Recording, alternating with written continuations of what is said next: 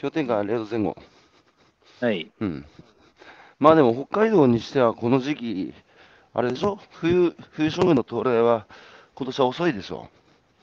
遅いしというか、でも一気に冬が来た感じですね。で、今、外風もビュービュー吹いて、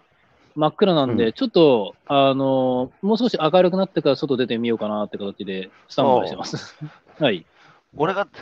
俺が冬将軍連れてきた説がちょっと一部、ごくごく一部でルフされてまして、僕がいやいや、その、で冬将軍を連れてきて、僕が、僕が北海道出たら北海道が大荒れになったっていう。あーまあ、とりあえず、そう、一週間前から、あの、荒れてたんで、あ、そうなんだ。それは実は大丈夫です。大丈夫です。うん嵐を呼ぶ男ではないです。そういうわけではないです。はい。はい。はい、じゃあ改めましておはようございます。ございます。はい、えー、今朝は2021年の、えー、11月26っすか、今日は？26ですね。はい。26、えー、金曜日、はいえー今朝のゲストは、北海道寿都町、えー、金沢漁業の大串、えー、慎吾さん、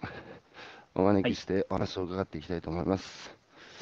えー、大串慎吾さん、よろしくお願いします。はい。よろしくお願いします。しかし、大串さん、えーはい。あなたがやろうとしていることは、今、この日本社会に大きな串刺しをブスッとこう、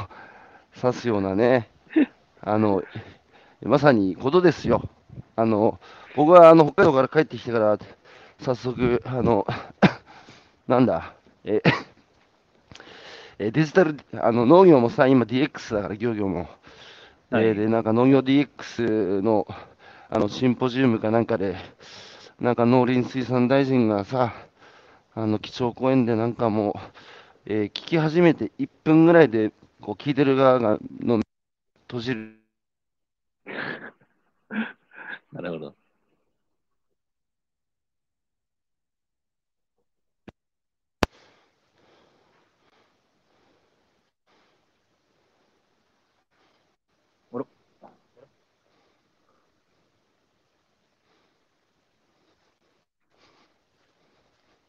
もしもーし。あれあ大丈夫かなはいはい。いや、そのさ、農水、あの農林水産大臣のね、もう聞いて、聞き始めて1分ぐらいで眠くなる講演の後、えー僕が話す機会あったので、喋ってきましたよ、寿都町の話。あら、ありがとうございます。知ってるかと、まず寿都町って聞いたことあるかって、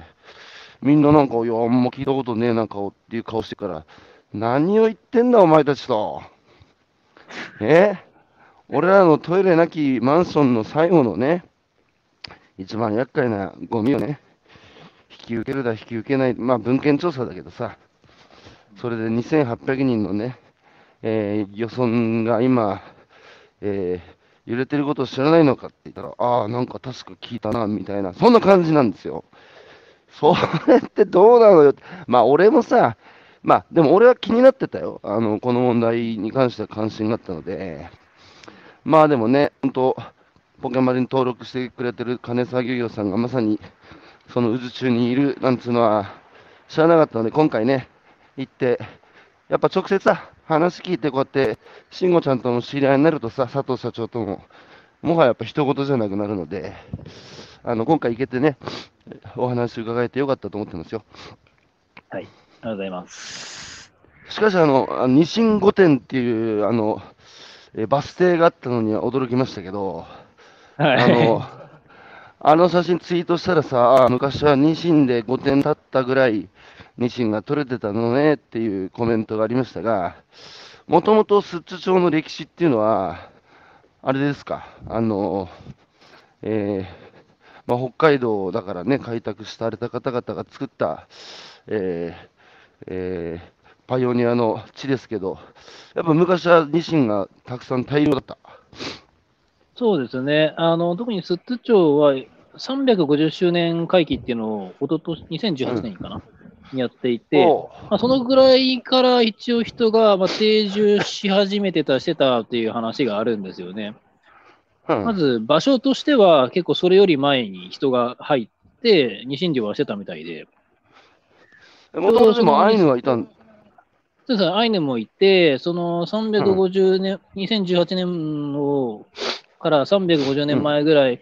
に、あの要はなんか釈社員の戦いだったかな、あのアイヌの戦いがあった中で、あの和人のあの実効支配があの有効になった、うんうん、その年を、まあ、普通の会期の年にしてるんですよ、寿都町は。ああう、ん、そうそういった。流れから、えっ、と、まあ、いろいろと、まあ、ち寿都地区自体はそんなに、実は栄えてなくて、当時は。周辺の歌室、磯屋、正泊っていうところがあって、そこの辺がもうむしろ栄えてたんだけど、だんだんだんだん計画的に、あの、今、寿都町の中心となっている市街地に、あのー都市計画といいますか、うんまちづくり、漁港整備を進めていって発展していったっていう、そういう経緯があったそうですね。なるほど。うんで、一番人口多かった時は何人ぐらいいたのかな？一応2万人ぐらいいたっていうふうに、統計では残ってるそうですね。?2 万人？うん。2万人。2万人が今、スえーはいはい、どうぞ。まあ、2それにプラス？万人プラス、季節労働者が、はいまあ、ニシンのはいはい清涼金には入っていってたから、まあ、実際のところはい3万人前後いたんじゃないかっていう、まあ、推測の話が、まあ、伝承されてると。なるほど。じゃあ仮にその一番持って3000 3万人、えーが最盛期だったとすると、今はい3000人を切って2800人ぐらいか？そうですね。2800人。えー10分の1ですね。そうですね。はい。その寿都町、まあ、のっけからいきますけど、大事な話なんで、はいえーあのー今、北海道の寿都町が、えーちょうど去年ですかね、えーいわゆる、はい。あの高レベル放射性廃棄物っていう、まあ、核の最後のゴミですよ。えーはいこれの最終処分場をどこにするのかっていうので、ずーっとまあ議論やってきて、なかなかね、えーそれどこも手を挙げないわけですよ。えー半減期が、えー何万年っていう話なので、はいね、近づいたら即死するって、人間が即死するっていうぐらい、非常に危険なものを何万年も管理するっていう、それをね、やっぱどこも引き受けないわけですよ。で、高知県の東洋町の、えー町長が、ね、あのー俺が手を挙げると言ったら、えー町民から非常に大きな批判を浴びて、えー手を引っ込めざるを得なくなったと。こうどこも手を挙げないだろうなっつうので、経済産業省が科学的なから見地から見て、まあ、適地をね、まずは、えーゾーニングするっつうので、まあ、マップが示されて、で全国各地で説明会が開始された、あその、まあ、延長線上の中で北海道の寿都町っていうところの町長が手を挙げたっていうのが、まあ、ニュースになりましたよね。まさかそれが慎吾ちゃんのところだと思いませんでしたけど、それ寝耳に水っていうか、突然湧いて、降って湧いた話だったんですか？そうですよ。まあ、基本基本的にそうですね。役場に僕勤めてたんで、なんか事前に、なんかそういう変な勉強会始めたなっていうのが、まあ3ヶ月前ぐらいから実は、まあ見えてはいたんですけど、それは去年の。去年の6月前後ぐらいに、あのまあ、僕の知り合いづてに、まあ、そういった調査に手挙げると、すごくお金もらえるらしいぞみたいなことを言ってる方がいて、でおおおって、なんなんかちょっと僕としてはあんま好きな話じゃないですね、うん。みたいなことでしてたんだけど、うん。気がついたら8月ぐらいに、まあ、実際にそれが職員レベルで説明会を開くっていう話に降りてきた、その1週間後にドーンともう報道されたんで、こんなに早いペースでっていうところは、まあ、多くの方々が、役場の中でも、え、こんなに早いペースでって思ったし、一般の町民の人が全くもって知らない、うん。突然湧いた話で、今僕が親しく、あの、いろいろと活動を一緒に共にさせていただいている方なんか、パン屋で朝、うん。あの買い物してたら突然メディアに、あの、高レベル放射性廃棄物の最終処分場、大事だと思いますか？って突然言われて、その人も、まさかスッツの話、話だと思って聞いてないから、いや、大事なんじゃないですかみたいなこと言って、後で、スーツ長がそれに手を挙げてるらしいよっていうのを聞いて、なんでっていうので、もう驚いて、もう渦中に巻き込まれたっていう、そういう人がいるぐらいなんで、突然ですよ。あの僕が仮にね、この最終処分場選定、えーを決める、あの、まあちょっと例えがよくねえからやめた。あの、町長の立場に立ったら、やっぱりさ、これみんなに測ってね、えー、町として文献調査を受け入れるかどうかっていう、えーことを民主的に決めようなんて言ったら絶対決まらないので、うんまあ多分独断しかないんですよ。うん。で、ね、地元の皆さんからすると、寝耳に水だし、何勝手にね、あの町民に声も聞かずにやってんだっつう、まあ、あの当然批判になるんだろうけど、まあ、進めたい側からすると、これはもう、えいやでさ、町長の独断で、えー先行してやるほか、多分なかったんですよ。で、僕がやっぱね、こう、日本人に知ってほしいのは、この、あの、片岡町長だっけ？はい、そうですね。あの、まあ、ある意味すごい正直素直な人だなと思ってて、で、はっきり言ってるんですよね。その、まあ、あの、寿都町は人口2800人の過疎地で、で、そこがどうやって飯食っていくかっていうのを考えたときに、あの、まあ、ふるさと納税も頑張ってるけど、僕ね、ふるさと納税もね、なんか、全国各地の市町村がね、返礼品合戦だっつってなんか、批判されてたけど、やっぱ現場行ってさ、あの、現実、自分たちの自主財源だけでやらずに、交付税にさ、頼って、で、首を回らずになんか自分たち独自のさ、産業振興策やろうっていう時に、まあ、ふるさと納税であの手この手でさ、財源を確保してっていう、もう、なんかなりふり構わないっていう、それぐらいやっぱ追い込まれてんだなと思って、それでコロナで、えー、とどめを刺されて、町長はね、腹をくくったって書いてましたけど、あの、この文献調査で20億もらえると。やっぱり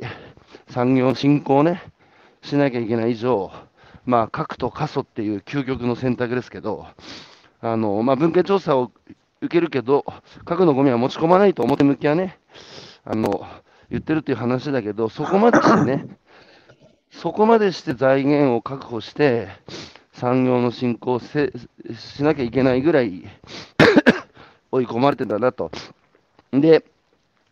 実際、金沢漁業さんで、ね、あの、一人東京から来たあの、えー男性を雇ってますけど、今、外から来てる漁業、えーまあ、外から入ってきた若い人たちが漁業を支えてる30人ぐらいいるって言ってたけど、1人15万、あれ、町から出てるんですよね。ああまあ、あの新規就業者が、まあ、将来独立するっていうことの、まあ、支援を前提にした、まあ、補助金、条例ですね。はい。あれ、何年間出るんですか？あれは、あの一応、単身世帯の人か、独身か家族持ちかで、まあ、お金の金額もちょっと違うんですけど、一応3単年間。身はいくら？単身は単身いくら？12万、12万ですね。えー、で、世帯で、家族でと15万なんですよ。うん。15万。をまあ町が180万でしょ ?10 世帯で1800万。30世帯だから、まあ、5400万。この5400万ひねり出すのも、そう人口2800人の町だと大変なわけですよ。これだって町独自の施策ですからね。うん、そうでね。それをまあコロナで産業がさらに冷え込んでね、これからこうやっぱた目の前のさ町民の生活っていうのを考えたときに、まあ、あの禁断の果実ですよ。だけどそれをね、えー、かじんなきゃいけないぐらいまあ追い込まれてるんだなという現実。で、それをね、やっぱこう、あれ、慎吾ちゃんさ、その文献調査っていうのを多分、ほとんどの国民は聞き慣れないっつうか、あの別に、はい引き受けるわけじゃなくて、文献の調査ぐらいいいじゃねえかっつうか、文献調査ってそもそもなんだって分かんない人いると思うので、このはい核のゴミの文献調査を引き受けるこの文献調査っていうのはどういう内容なのか教えてもらっていいですか？はい。まあ、これは、あのーすでに公表されている、まあ、論文だったりとか、あと、そういったものをもとに、あの全国に、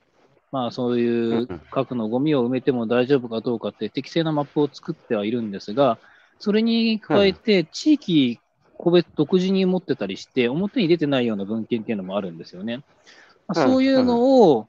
把握した上で、実際にボーリング調査をする場所をどこにしたらいいでしょうかっていう絞り込みを行うための調査っていうのが表向きに一つの目的を持っていると。その文献っていうのは、ここの土地にかつて津波が来た、あるいは地震が来た、えー地割れがあったとか、それぞれの地域に伝わる、まあ、資料みたいなものをもとに、えーまあ、科学的に、えー適地とされている場所の中の解像度をさらに上げ、本当に大丈夫か、ここでっていうのを、えー地元の資料も使いながら、聖地に調査していくって感じですか？まあ、そうですね、一応、基本的にそういった情報っていうのは、かなりまあ今、あのー集まっているんですけど、例えばその土地の土地利用とか、あの鉱山を掘ってましたとか、そういう企業が持ってたような資料っていうのは、なかなか入手できないはずなんですよ。特に寿都町なんて昔鉱山があったんで、その鉱山がどこまで掘ってたかっていう資料は役場の中に眠ってたりするんですよね。そういったものをまさに掘り起こした上で、一応文献調査上の地質としては適地と見てたけど、土地利用としては、あの過去にそういった鉱山があるのであれば、そういったところは将来のあの世代が掘り起こすかもしれないんで、不適地とするっていう、うん。そういったルールがあって、そういったところを、うん。あの弾いて弾いて、うん。どこを掘ったらいいかっていうのを、まあ、絞っていくって、そういう作業が表向きの文献調査なんですよ。で、文献調査を無事に終えると、次はどういうあのステージに進むんですか？あその文献調査中に、あの次第二の目的が、まあ、その、うん。手を挙げた土地の方々、住民の方々に対して、その、うん。最終処分場を建設する、まあニューモっていう、うん。あの電力会社が出資して作られた組織が、あの現地に事務所を開いて、うんまあ、で現地の方々とお話し合いをして、その地層処分についての理解を深めてもらうっていう、そういう説得作業が第二の目的としてあるんですよね、この文献調査。その2つの目的を、うん。まあ、果たす活動をしながら、2年の文献調査、対話の結果を持って、次の調査、ボーリング調査ですね、実際に掘ってみて、余計さらにえーっと、あの調査自体で何メートル掘るかっていうのはちょっと僕も覚えてないんですけど、一う応、ん。計画上、最終処分場っていうのは、地下300メートルに建設するものだっていうふうに言ってるんで、まあ、300メートル前後は掘るのかなと思います。うん、それであれですよね、実際に地下にあの箱掘って、そこがたあの耐えうるかどうかっていうのを4年ぐらいかけて調査するって話でしたっけ？と、箱掘るっていうか、施設を作るのはその概要調査のさらに先なんですよね。うん精密調査っていう段階で。そのさ、施設を作るっていうのは、あの仮でしょ？あの、ちゃんと最終的な、えー最終処分場をここにするっていう建設の前に、うんなんか地下にそういう同じような施設に似たようなものを作って、実際4年ぐらい回してみてみるっていう段階は経ないんでしたっけ？えっと、まず4年間でボーリング調査するっていう話なので聞いてるんで、ちょっとそのさ、はい。その4年間でどのぐらいのことをやるのかっていうのは、ちょっと僕もまだ把握してなくて、なるほど。うん、施設とか実験するっていうのは、うんうん。先ですね、もっと。うん。ね、で今の話を聞いた国民からすると、なんなんだ、文献調査だけして20億もらってね、この後断ればいいじゃんって、あの思う方もいらっしゃると思うんですけど、寿都町民および、えー、慎吾ちゃんは、うん。何を懸念してるんですか、その文献調査が事実上、えー選定への道を開いてしまうとか思ってるんですか、その辺ちょっと、多分みんな分かんないと思うんで、教えてもらっていいですか？やっぱり、なんていうかな、まあ、2種類の、大きく分けて2種類の方々いらっしゃるんですけど、やっぱ気にしてって反対してる方っていうのは、まあ、最終処分場誘致に結局とつながる入り口だよね。うん、これ入ったら結局引き返せないんじゃないんですか、うん国の施策っていつも始まったらもう引き返せないですよねっていう、まあ、はい。そこが率直に言えば一番の不安なんですよ。安全だ、うん安全だって言ってるんだけど、実際にうはん寿都町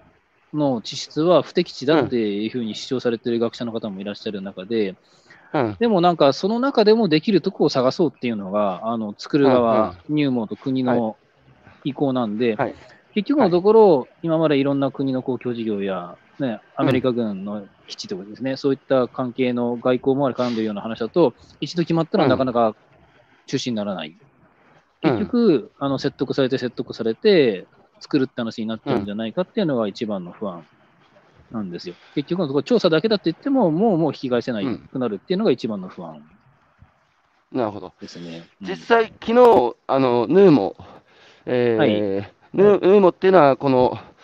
えー高レベル放射性廃棄物の最終処分場の選定を、まあ、進める側、えー理解を得る側あーということになると思うんですけど、はい。えーせ昨日説明会があったって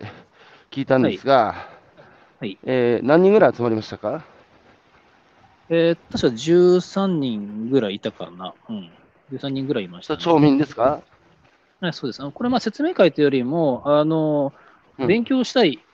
なんか町の将来に向けて、とりあえずとにかく何か勉強したいって人が集まる、ニューモが開いてる勉強会で、あの本来、ニューモっていう組織は、あの役場が公募して指名した20人ぐらいの人と話し合いをして、地層処分の理解とかしをし深めながら、あのうん。いろんな勉強しましょうっていう対話の場っていうのが別に公式にあるんですけど、うんうん。まあ、それはあのし集まれる人が指名されている一部の本当小さいうん限限定的な集まりなんで、このバランスよくさバランスよくそのめ町が公式にやってる20人の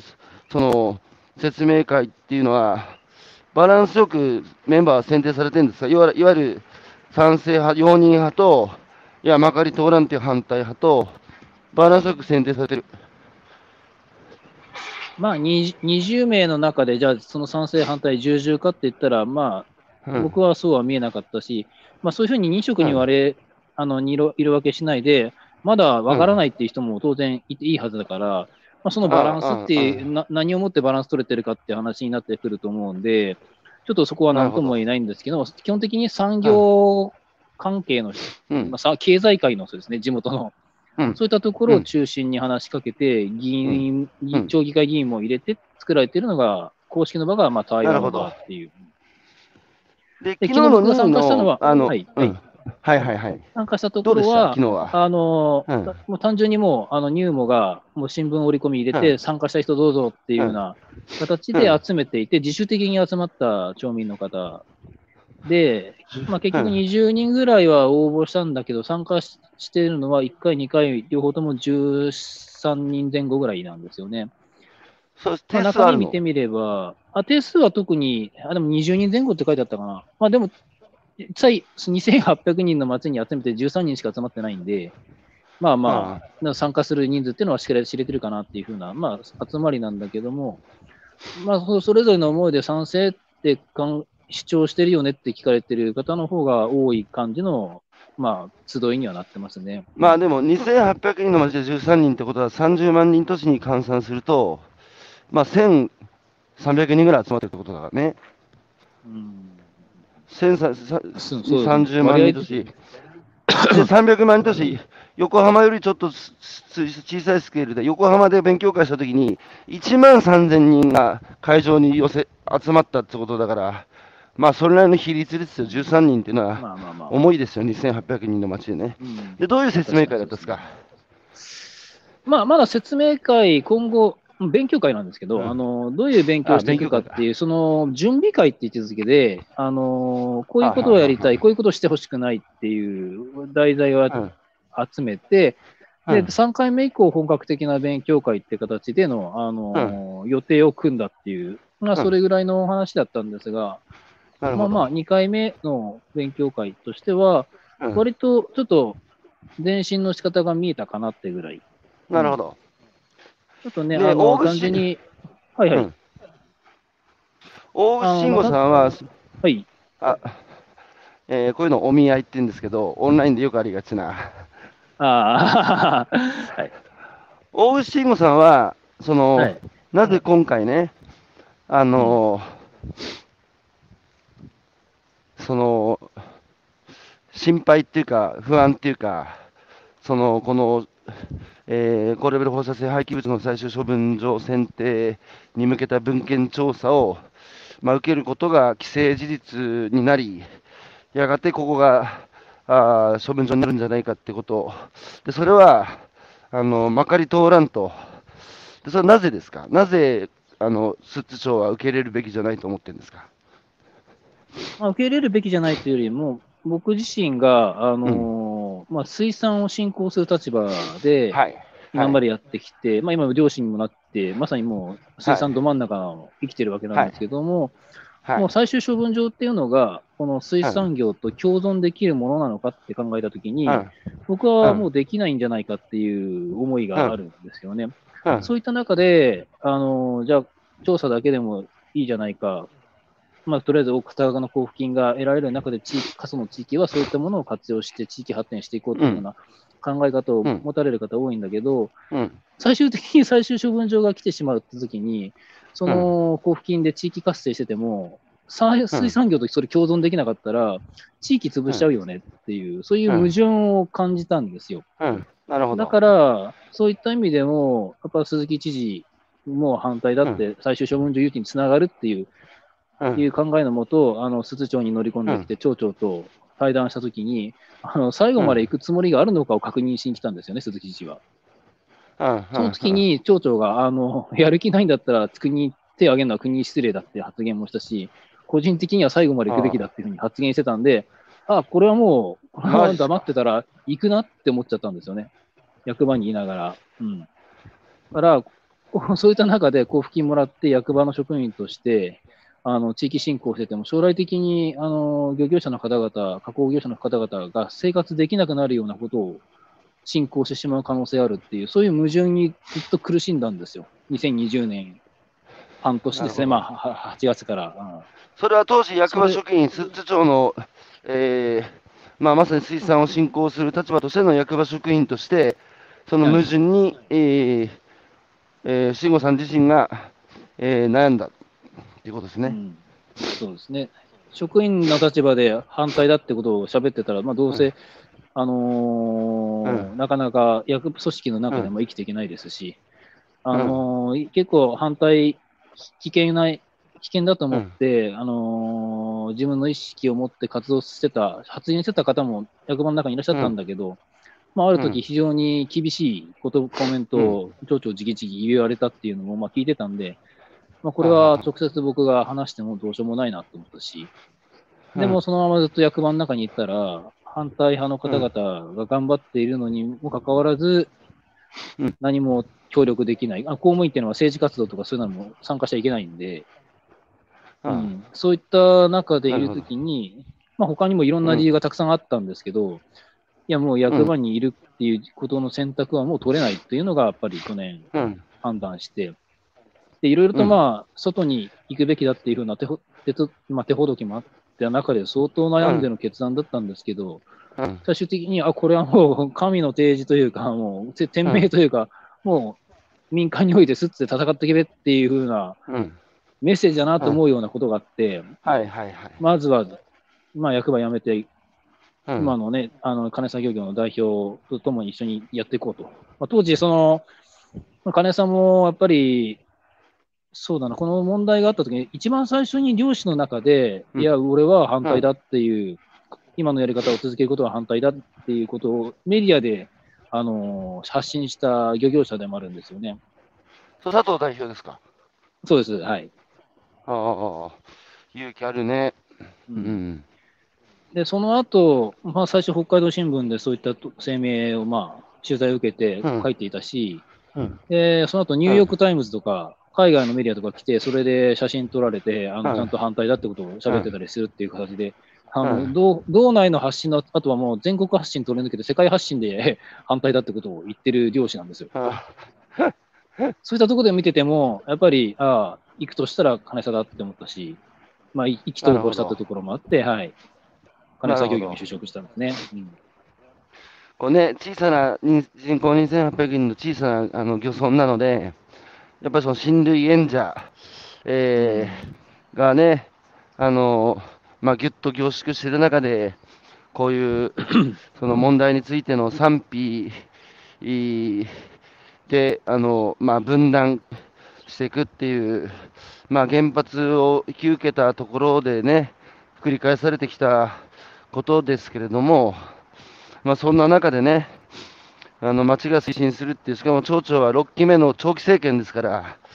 あのそういう、まあ、いわば町長派が、こうね、えーまあ、町にこう至るところに、まあ、目を光らせてる中で、反対っていうのはよ、よほどの覚悟がないとできないことだなと思うんですけど、その漁業とその両立できない恐れがあるっていうのは、さあ、風評の話ですか？まあ、それもあるんですけど、僕は具体的に言ってるのは物理的な話で、あのーうん、もう最終処分場が来るって形になると、最終処分場というのは、うん、あのー、核のゴミを海で、うん、船で持ってくるんですよ。そのために、六ヶ所村からね。うん、あの港湾を作ると。で、うん、今、寿津湾の場合は、まあ、大きな漁港、港は、まあ、第3種寿津漁港っていうのしかないんですけど、それじゃ小さすぎるっていうんですよね。だから、より大きな漁港を作り、あの、港湾を作りますっていうのは説明をされましたし、うん、まあ、そこから最終処分場に向けた専用道路も作ると。うん、というふうな中で、その港湾と専用道路で、かなりの漁場が潰されちゃうんじゃないかっていうふうに思うんですよね。うんうん、で、その船持ってくる船も。何の漁場が潰される？あの、定置網の漁場とか、あとは、ウニ、うん。うん、あ、漁場ね。うん、ウニ、ナマ、ナマコの旋回漁業する漁場ですね、磯場ですね、はいはいはい、そういうのが、あの専用道路作るのに、土地が全然ないんで、そういうのを潰すしかないんじゃないかって思えるんですよ、やっぱり調べてると。そういった意味でも、物理的に漁業がしづらくなるっていう意味では、水産振興の立場、および漁業をやる立場からしても、いや、かなりそれは問題だよねって話で、いくらお金もらっても、そういう漁業できなくなったら、あの厳しいですね、漁業が結局のこと排排除されてしまう可能性もあるわけですよ。で、なるほど。まあ、入る船も5000トン以上の大きい船だっていうのも聞いてますんで、うん、まあ、そういった船がこの狭い富津湾に出入りするようになったときに、養殖施設も減ったしたらいじんなきゃいけなくなるのかなと思ったら、相当もう今のあり方は変わりますよね、漁業の形は。そういうことを考えたときに、これは相当容認できる立場じゃないっていうところが、まあ一番、僕は心配してるんですよ。だから、風評被害っていうのも当然あるんだけども、うんうん、まあ、漁場が潰されて漁業生産は落ちるだろう。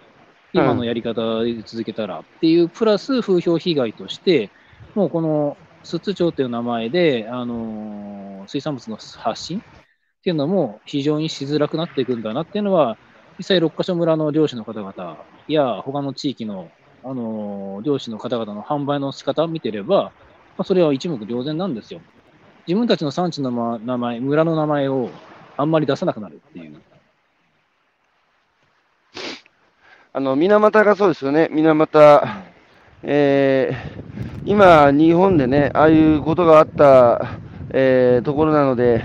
環境先進地として全国から視察が、えー、殺到するぐらいの、まあ、環境先進市に水俣はなってるんですけど、いまだに水俣の漁師は、水俣の海で取れた、水俣の海はね、今もだいぶ、だいぶつかもう十分にあの綺麗になってるんですけど、水俣の漁師は水俣の港にあげて、水俣産で魚売ると売れないので、えー、隣のあの港に水揚げしてると。ね、だって確かにさ、これ聞いてる人たちにも問いたいんですけど、今、スーパー行って水俣さんって書いてる魚ったら手出ますかって話で、まあ、僕らが教科書で見てきたあのイメージのまま止まってるじゃないですか。でも現実は水俣今も環境先進都市になってる。だけど、それでも売れないっていう、これがやっぱり、ね、あれからもう半世紀以上経ってますけど、同じことが、まあ、六ヶ所村及び原子力発電所を引き受けているところ、並びにその最後の核のゴミの、えー、引き受け場所に、これからどこかなるであろう場所で暮らす人たちもやっぱりみんなを心配するっていうのはまあ当然のことですよね。しかしさ、大口さん、ね、自分のふるさとじゃないじゃないですか、寿都町は。はい、はい。あの、もともと大牛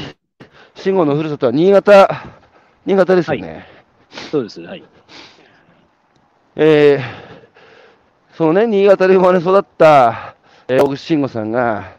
今、その寿津っていうところにね、さっき天の啓示、えー、まあ、天の廃材じゃないかって話もありましたけど、それはね、こう、やっぱ自分のふるさとならさ、愛着もあるしさ、あの、そんなものは、うちでは引き受けねえぞっていう、ふるさとを未来にね、マンコの時代に、えー、上から、え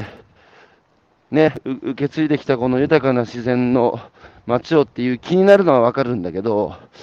その慎吾ちゃんは偉いもんだなと思うんだけど、新潟からさ、魚が好きな少年が、やがて、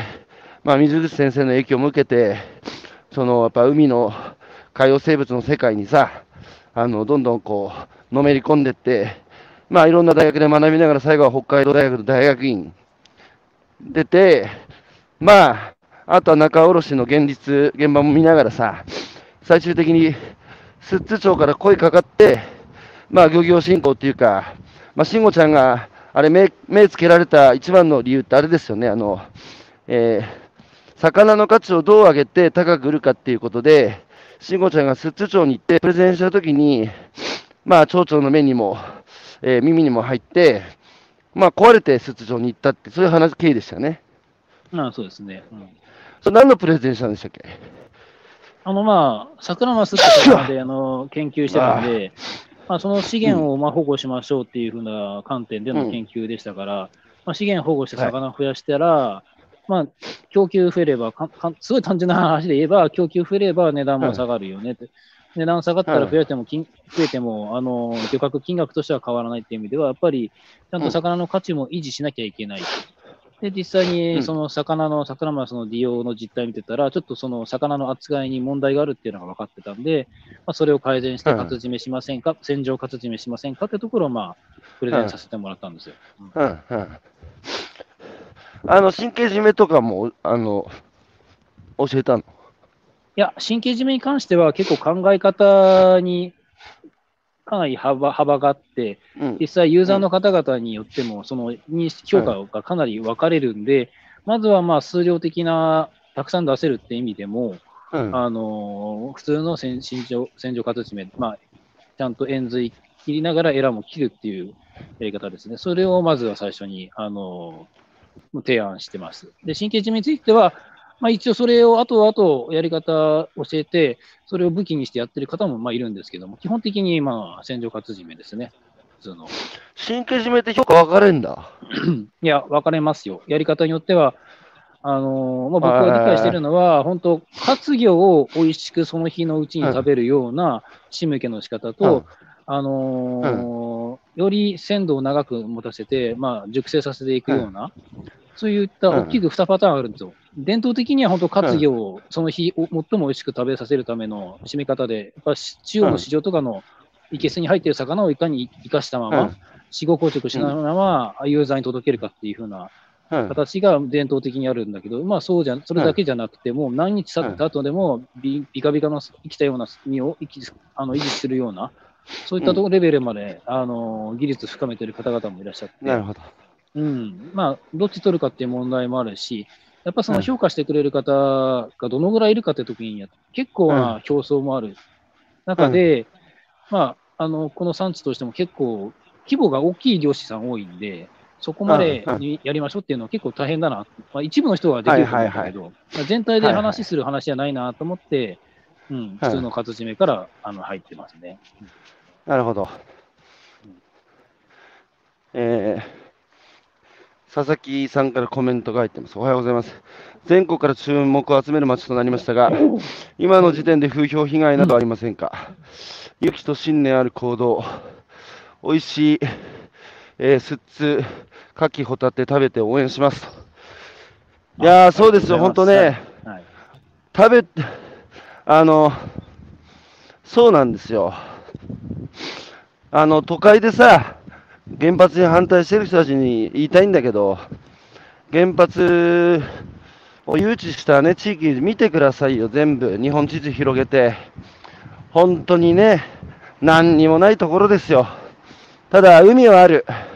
漁業をやってたっていうところは多いんですよ。でも、結局最終的に札束でほっぺたはたかれるような真似でね、されて引き受けてったのは、やむにやまれぬ、やっぱ食っていくためにしょうがないっていう理屈ですよ。だから僕は反対する人にね、言いたいんです。だったら、その人たち原発やめた時に何で飯食っていくんだと。ね。で、魚取ってる漁師さんたちがいるんだったら、その人たちが魚をね、食って生きていけるだけの値段で買えよと。そこまでやって、反対するならわかるんだけど、ただ反対って言ったって、じゃあそこで生きてる人たちどうやって飯食っていくんだっていうところまでね、やっぱり想像力を馳せないと、まあ、画量転生を書く議論で、今回も一緒ですよ。今回もやっぱり、寿都の町長が、あの、手を挙げてるね、理由、明確に本人もメディアに喋ってるけど、産業振興だと、えー文献調査の20億っていうのはでかいんだという話でさ、だったら、それに頼らずにね、漁業者さんがちゃんと魚を売って食っていけるっていうことがあればさ、あの、手手挙げなくても済むわけだから、なので金沢漁業のね、魚買ってください。ちなみに金沢漁業はどういう漁業やってるのか、ちょっとここでご紹介いただいていいですか？そうですね。もう金沢漁業は、あのまず定置網、底立て網っていう網漁業ですね、沿岸漁業。はい。プラス一応、まあ、あの会社としてではなくて、あのまあ、うちの代表の個人漁業にもなるんだけど、敷き網っていうココーナゴを取るんですね、あのあ、漁業。コーナーもね。まあ、。そういった、まあまあ、魚取るような漁業、プラス、はい。牡蠣ホタテの養殖っていうのをやってる複合経営なんですよね。はい。はい。はい。だから、あのまあ、春季節での巡りで言えば、春定置網が入った段階から言うと、あのうん。桜マス、ホッケっていうものが取れて、同時に4月下旬から5月の頭にかけて、寿牡蠣っていう、もう20、来年25周年迎え迎える地域ブランドのの出荷が始まって、ホタテの2年外の出荷も合わさって、あの大体5月、6月ってやると、寿都町が一番あの盛り上がる時期なんですよね。あもうその時期もコーナゴの式網漁があるんで、もうカキ、うんホタテ、コーナゴ、サクラマス、ホッケ、ヒラメって、あ、うん。そういった魚がうん。なんかふんだんに出せる、すごくいい時期を迎えるんですよ。その後夏になると、今度はあのウニですね。うんウニ取りが始まって、それぞれ、まあ、それこれも個人漁業になるんですけども、うんまあ、もうウニだけでもすごい爆発力ありますよね。で、ホタテに関しては、周年は出荷できるような、あの貝毒っていうのが出ない、すごい有料な漁場なんで、大体もう、あるだけはもうずっと出していけるっていう、周年大体出してます。うんで、あ秋に入ってくると、やっぱ秋鮭ですね、何言ってもね。まあ、お津々町の場合、結構、ふるさと納税でイクラがかなりあの有名になっているぐらい、はいまあ、それなりに日本海でも集客力あるし、まあ、金崎での定置もいくら入るんで、まあ、あはいの活締めしたオス、メス、両方ともあの出荷させてもらってます。今は何が売れる、はい今これから、うん、これから。今の時期はやっぱこれからは、あのーちょっとまあ、出場できる日数も減ってくるんですけど、まあ、ヒラメとか、まあ、そういった活締めの鮮魚まあがまあ出場できればその都度出してますし、まあ、この、なかなか試験で出れないタイミングに向けて、たくさんいろんなものを作ってるんですよね。例えば、ホッケの開きなんかも、この秋の産卵期に、まずオスが乗っ込んでくるんですよ、沖から。うん。で、こうんのオスのホッケってすごい脂乗ってて、おあの、やっぱお中貝さんとかも、油。そうなんですよ。うん真っ先にこのオスをひたすら買って冷凍庫に入れて溜め込んでるんですね。で、この原料を使って通年、ホッケの開き作っていくっていうことをやって、うんまあ、金さでも同じように、あの、取れてる時期にも必死に工事作りましたし、冷凍原料も確保してって、たくさん出せるように準備して、もうしうんあのしっかり在庫持ってるんで、やっぱ何やってもホッケの開き、これ本当にやっぱ食べてもらいたいなと思うし、本当油乗ってて美味しいやつだけを使ってたっていう、そういった経緯もある。なるほど。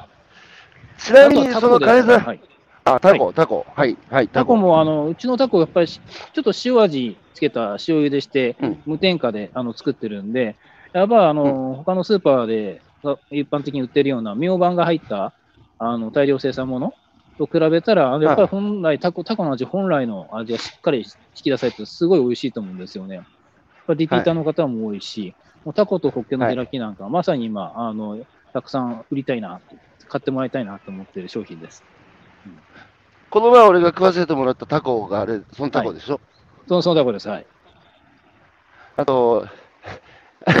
お土産に僕の知らぬ間にイクラが置か置いてかれて、次の日の朝食べましたけど、はいあのイクラでしょ？あの、いかがですね。僕も太鼓判をしますよ。もう最高にうまいタコとイクラでしたけど、ちなみにその海藻漁業の魚介類は、ネット販売だと、どちらでご購入いただけるんですか？もう、あの、ダントツポケットマルシェですね。あ、すいません、もう一回ちょっと聞こえなかったんで、もう一回大きめの声で言っていただいていいですか？はい。ダントツポケットマルシェです。あ、はい、えー、ということなので、えーぜひポケットマルシェで金作業業と、ねえー検索していただければなと思うんですが、はい。えー去年、あの、ポ金沢さんがポケマル始めたのが、本格的に始めたのは去年のコロナだっていうことでしたけど、はい。えーそこから、まあ、佐藤社長は、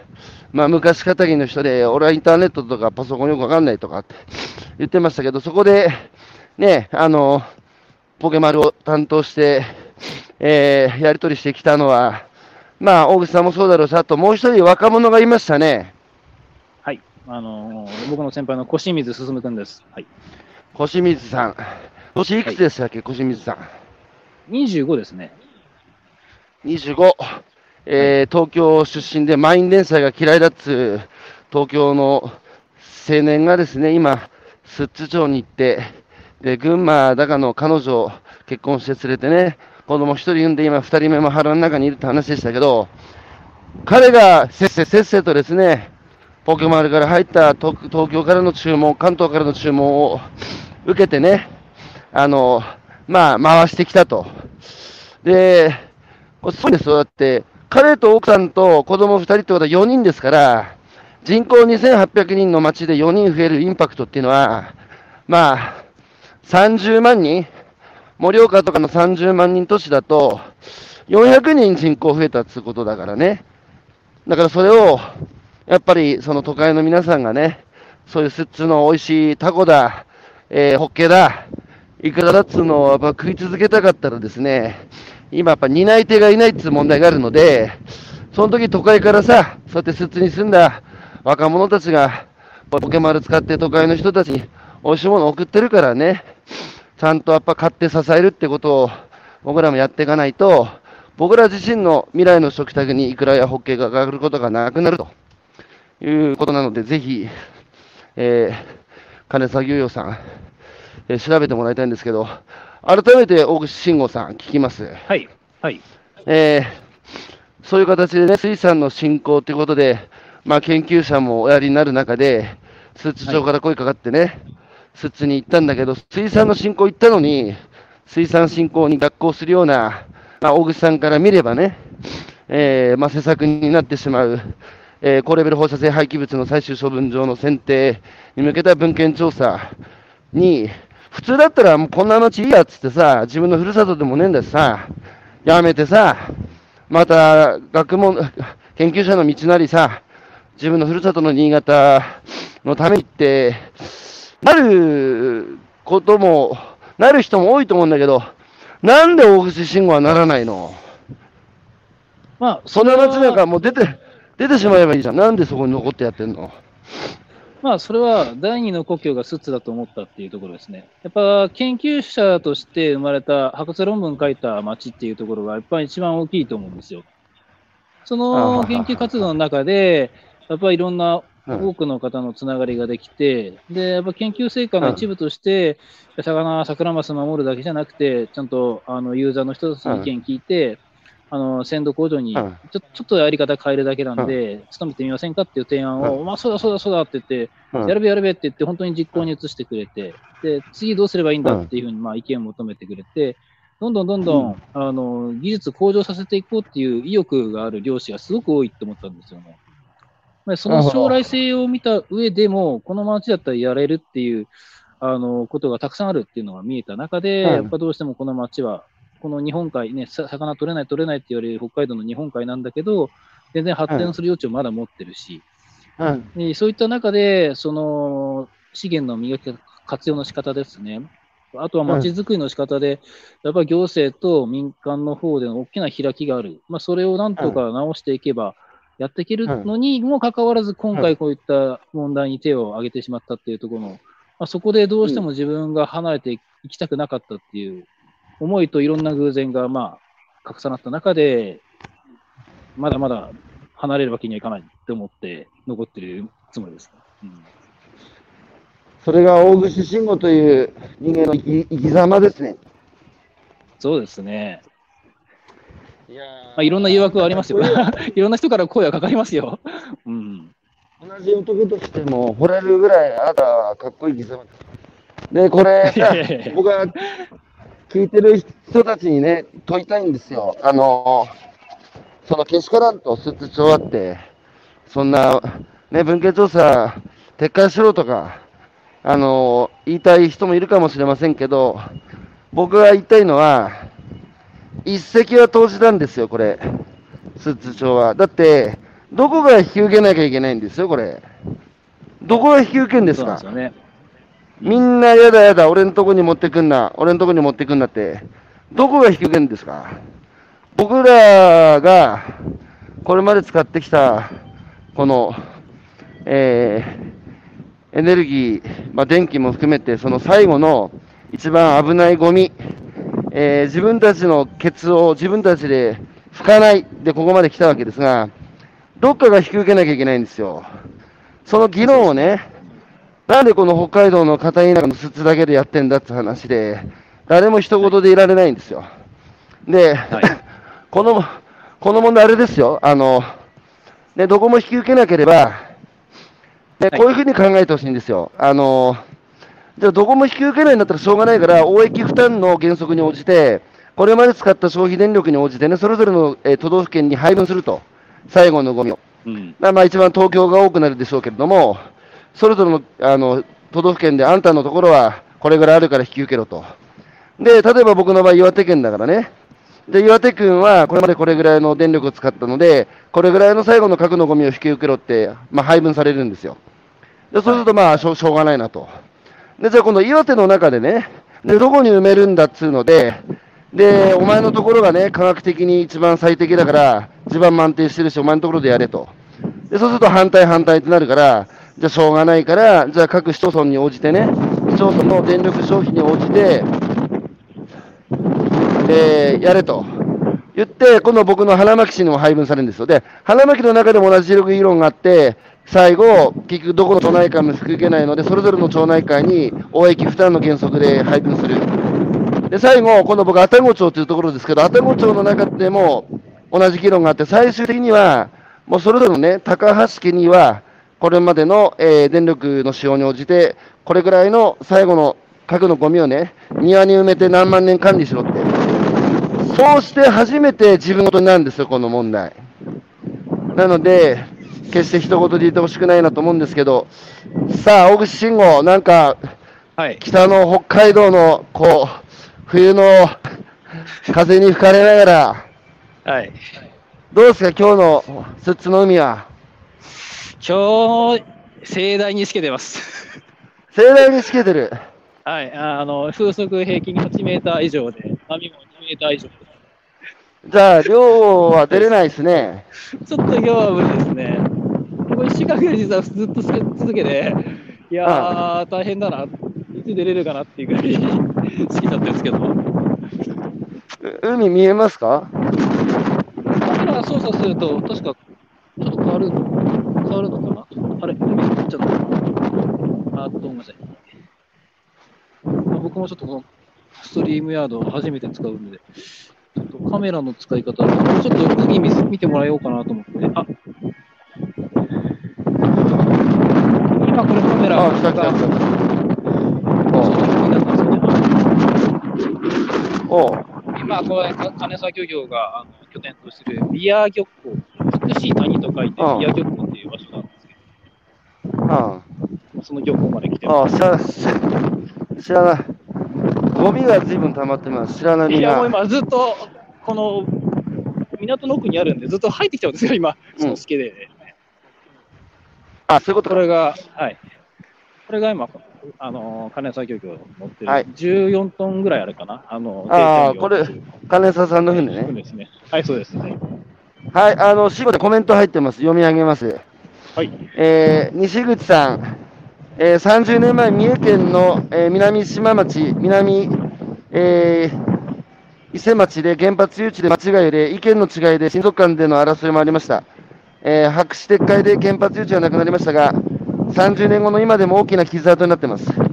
しかし、そこから大きな学びがあったと思います。えー市町村合併、南伊勢町なり、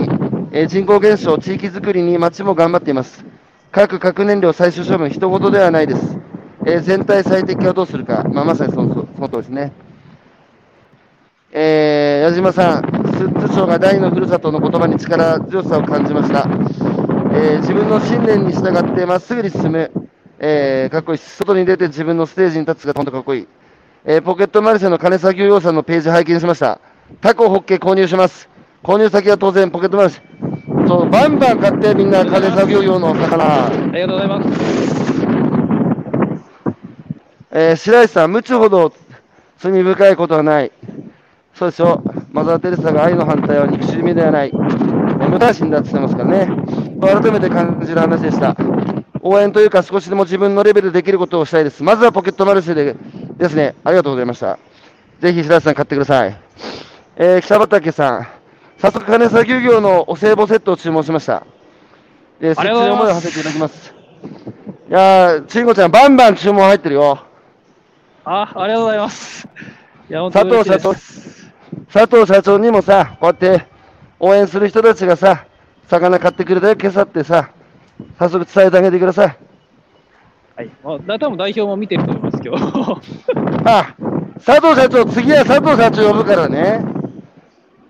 いやー、外から来たよね、慎吾ちゃんが反対すの意思を表明するのも大変なことだけど、ずっと地元でね、生きてきた佐藤さんが声を上げるのがものすごい勇気ですよ。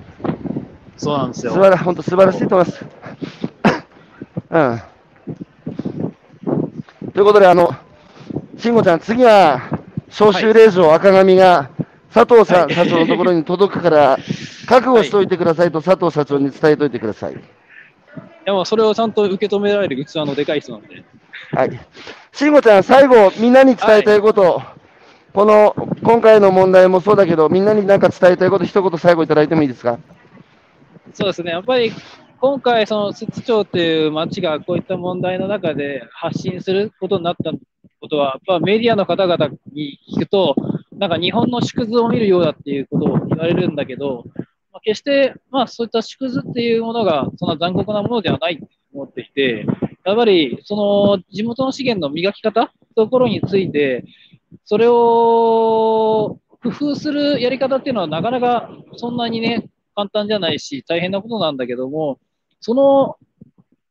作る側と、まあ、買う側の人たちのつなぎを作ってくれる、そこの子と子をつなぐっていうコンセプトで、このポケットマルシェを始めてくれた高橋社長っていうのが本当に立派な人だと僕は思うんですよね。この機会がなかったらこんなところでつながれなかったんで、だからやっぱり高橋社長にもすごく感謝して、今後のポケットマルシェと一緒にやって、あの、いろいろと水産を盛り上げていきたいなと思うので、皆さん応援よろしくお願いしたいと思います。お願いします。はい、えー、ありがとうございました。えーっと、僕は何もしてないんで、ポケマルのね、社員に今のあのメッセージが届けばいいなと思いますが、えーということで、えー今朝のゲストは、えー北海道寿都町の金作業業の、えー大口慎吾さん、お招きしてお話を伺ってきました。慎吾ちゃん、はい。応援してっからな、頑張るよ。よろしくお願いします。なんなあか、片や東京のあの駅にいて、片や漁港にいるっていうの面白いですね、この。そうそう、このコンこのコントラスト、コントラストがね、ね電気を使ってる側ですよ、こっちは。はい、そうですね。はい、ということで、今日も一日、しもちゃん、頑張ろはい、頑張ります。う。はい、お聞きいただいた皆さんもありがとうございました。良い一日をお過ごしください。これから満員電車乗ります。ははい。はいどうもです。はい、どうもです。